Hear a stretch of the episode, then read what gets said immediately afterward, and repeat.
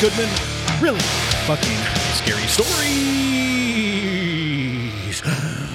How are you doing today? I hope that you're doing uh, marvelous wherever you find yourself in this big, wacky, wild world. We're cooking right along. We're on episode 12 of season 4. Man, that's just wild, wild to even think that we've done this many episodes so far. I hope that you are absolutely loving it.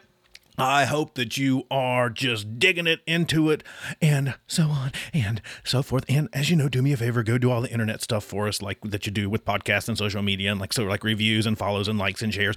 And uh, let's just jump into today's story uh, about the werewolves.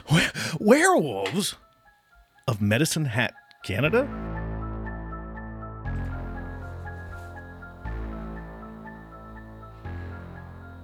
Ooh, werewolves of Medicine Hat, Canada. In April 2006, in Medicine Hat, Canada, everyone in Jasmine Richardson's family was killed except her. But her life wasn't miraculously spared, nor was she heartbroken.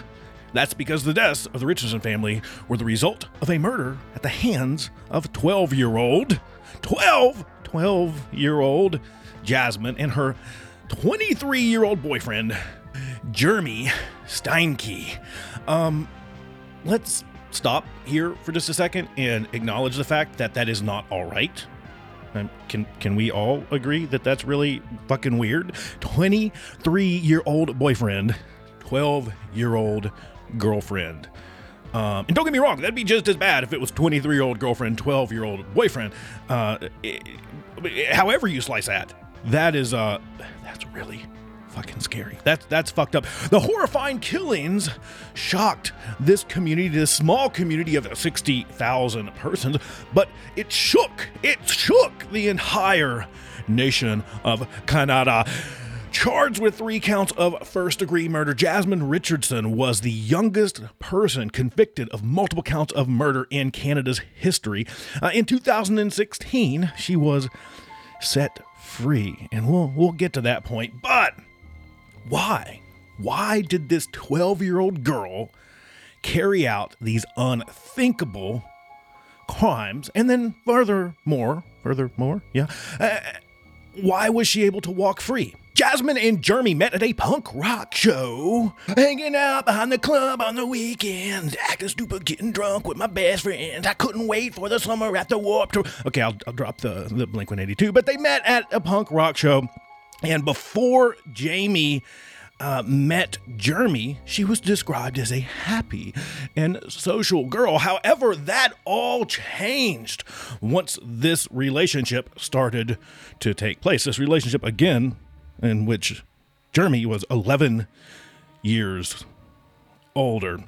Jamie was instantly taken with the goth lifestyle, and she became a member on the website vampirefreaks.com. And I'm assuming, I've, I've, I've, searched out Vampire Freaks, and I'm assuming at one point this was like a chat website. It's mostly just closed now, so if you go kind of kind of check that out, but I'm, I'm thinking this was like goth MySpace. It's probably like a chat room or something, right? I, uh, who knows? Who knows? I was not, I was kind of more of a punk rock kid, like a skater kid, ripped up jeans and band t shirts shirts and bands, and not so much into the uh, into the goth scene. Whatever, whatever floats your boat. I'm sure VampireFreaks.com was a is was was a lovely website. Really fucking scary stories brought to you by VampireFreaks.com. Not not really. We're not sponsored by, but she would wear dark makeup. Uh, she would try to make herself look a lot older than she was. Well, I guess she had to, so they didn't get arrested. Uh, but Jeremy's upbringing wasn't as wholesome as Jamie's. His mother was an alcoholic.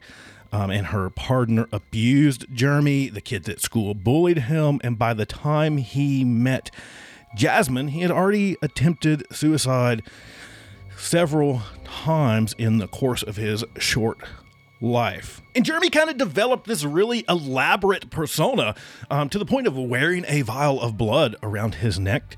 Uh, and he claimed to be a 300 year old werewolf. Um, when Jasmine's parents found out about the relationship, they kind of did what any normal sane parents would do. I think they just flat out prohibited her from from seeing him. Right? So, I mean, that's what you kind of do. That's what you're supposed to do when you find out that your 12 year old daughter is dating a 23 year old man. You're supposed to make it stop. But that's where the story takes the turn. This is this is uh, the the the turn, um, because what's what's one of the biggest motives for murder? Love. They were in love. This twelve year old and the twenty three year old were in love. And with this, Jeremy was straight up pissed off. He was mad. He was livid at her parents, and he went on to blog on April 3rd, 2006 payment. My lover's rents are totally unfair. Her rents, I like it. I see what you did in there. They say that they really care. They don't know what is going on and just assume. Their throats I want to slit. Finally, there shall be silence. Their blood shall be payment. But according to police reports, uh, it was Jasmine who first proposed a plan. She told in an email, right, to, in an email to Jeremy that she had a plan. We're going to fix this. Uh, it begins with me killing them and ends with me living with you. Oh, what a love story this is. Being a 300 year old vampire who carried a vial of blood around his neck, um, you know, Jeremy was pretty receptive to the idea, replying, Well, I love your plan, but we need to get a little more creative with like details and stuff. I mean, cr- yeah, uh, this is real stuff, by the way. This is this is real, real stuff. Uh, The actual email exchange between Jasmine and Jeremy. And Jasmine reportedly told friends about her plans to kill her parents, but most of them were just like, whatever. You're just like, they didn't believe her. They just thought that she was kind of messing around, joking, venting, right? Like, I'm gonna, me and Jeremy are gonna murder my parents and we're all gonna live together forever and it's gonna be like amazing. He's the one that only gets me because we're like werewolves and stuff. After we're gonna go to Hot Topic and get some really sweet Nazi bondage pants and it's like with the suspenders and like the spiky things and it's gonna be really good and then we're gonna get afterwards. The night before the murders, the duo watched Oliver Stone's 1994 film Natural Born Killers. I'm assuming in, in preparation here for this, but then on April 23rd, 2006, at her parents' home, it's a nice, quiet residential street in Medicine Hat, Canada. Good old Medicine Hat, Canada. Um, Jamie Richardson and her boyfriend followed through with their massacre. The next day, a neighbor told reporters that a young boy went over to his friend's house, Richardson's little brother, and thought he saw a body through the window. He ran home, told his mother, who then called the police. The police arrived on scene and looked into a basement window where where they saw at least one person on the ground. They called more officers for backup thinking they might be able to save someone that's injured or hurt within the house, but no one, nobody inside was alive. Mark and Deborah Richardson and their 8-year-old son had all been brutally murdered. And uh, one family member, the 12 year old daughter of the dead couple, was missing from the scene. A police inspector stated this it, it, wasn't even in the realm of possibility that she was an accused. She wasn't even on their radar. You know, at this point, they're probably assuming she's missing. There's something wrong. Someone kidnapped her, right? Something bad has happened. So it wasn't even in their mind that this 12 year old girl, their 12 year old daughter, could be a suspect. Crazy stuff, right? And who would? Who would just jump to the first conclusion being like 12-year-old crazy girl. This is this is exactly what it was with her 23-year-old boyfriend. Uh, no, right? But piecing the events together, the police found out that Deborah was killed first after being stabbed at least a dozen times. Mark, Mark fought back. He fought back hard with the screwdriver, and good on you, Mark. Good on you. But unfortunately, he was stabbed to death as well. Both parents' bodies were found in the basement upstairs in his blood soaked bed. The youngest, Richardson, had his throat slashed open. Ugh. Right? Right? It's the, yeah, sad. Just, just fucking sad. I think we need to throw that in there. Just really fucking sad. Back to the story. Fearing Jasmine Richardson was a victim too, the police released a statement that said they were searching for their daughter regarding a serious family matter. They sent out an Amber Alert, but after recovering evidence in her room and locker, it was the boom moment. they realized that she was not a victim at all. She was the prime suspect. So, this massive trail of digital evidence led to Jasmine and Jeremy and those email exchanges that we were talking about between the two. Police eventually tracked them down and they were arrested in Jeremy's truck. It was indicated that Jeremy killed Richardson's parents downstairs while she, she was upstairs in her brother's room. Witnesses testified that the two had admitted to the murders. One witness recounted uh, Jeremy saying that the victims had been gutted like fish. At her trial in 2007, Richardson, who was only identified as J.R. at the time because of her age, she pleaded not guilty. She said she had hypothetical conversations about killing her family, but didn't intend on ever actually going through with it. But she was found guilty by a jury for three counts of first degree murder and given the maximum sentence for a youth six years in jail. Mm-hmm. Six years. She was sentenced to six years in jail, followed by four years of supervision in the community. She was 13 by the time she was convicted in 2008. Jeremy was convicted on three counts of first degree murder as well, as he was 25 at the time of the convic- convic- conviction. He was sentenced to life in prison without parole for 25 years. The couple continued to exchange letters from jail, promising to marry. None of the letters expressed any guilt or remorse at all. Richardson underwent extensive rehabilitation and treatment after she was sentenced. Psychiatric assessments revealed that she was diagnosed uh, with conduct disorder and oppositional defiant disorder. Send me an email. Let me know what those are. I've not researched those. Those sound kind of interesting. In 2016, Richardson was freed from the criminal justice system using reports from Richardson's probation officer. Court of Queen's Bench Justice Scott Brooker said, You've indicated through your conduct you have a desire to atone for what you did.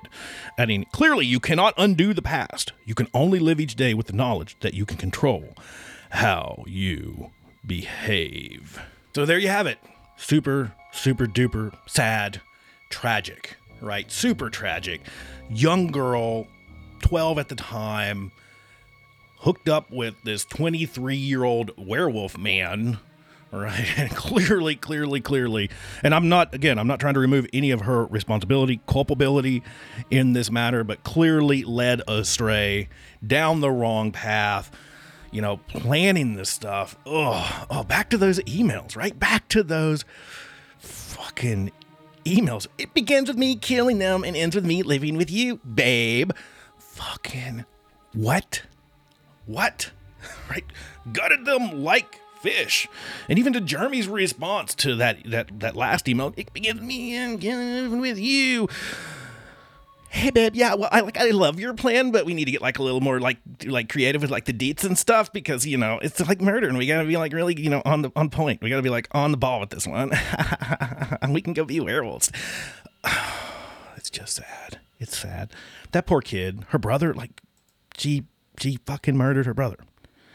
And I mean, who knows what really took place in the house, right? But sounds like she was the one that murdered her brother. Sounds like uh, her 23 year old man child werewolf boyfriend stabbed her parents to death and, quote, gutted them like fish.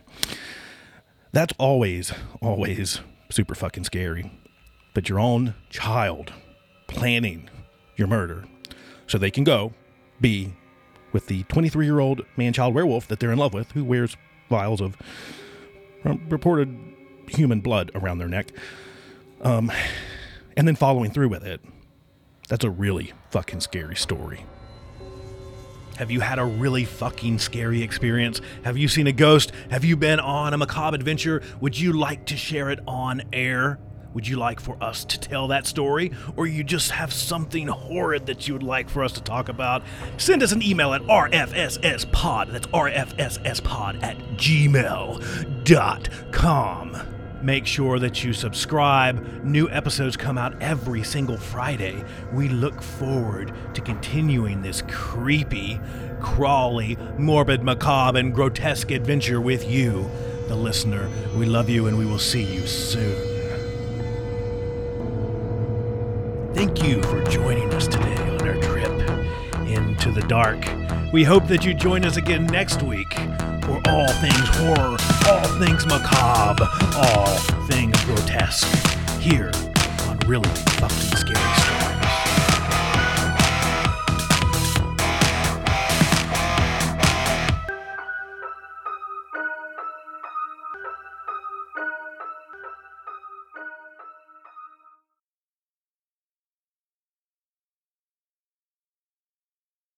Lucky Land Casino asking people what's the weirdest place you've gotten lucky? Lucky? In line at the deli, I guess? Aha, in my dentist's office. More than once, actually. Do I have to say? Yes, you do. In the car before my kids' PTA meeting. Really? Yes. Excuse me, what's the weirdest place you've gotten lucky? I never win and tell. Well, there you have it. You can get lucky anywhere playing at LuckyLandSlots.com. Play for free right now. Are you feeling lucky? No purchase necessary. Void where prohibited by law. 18 plus. Terms and conditions apply. See website for details.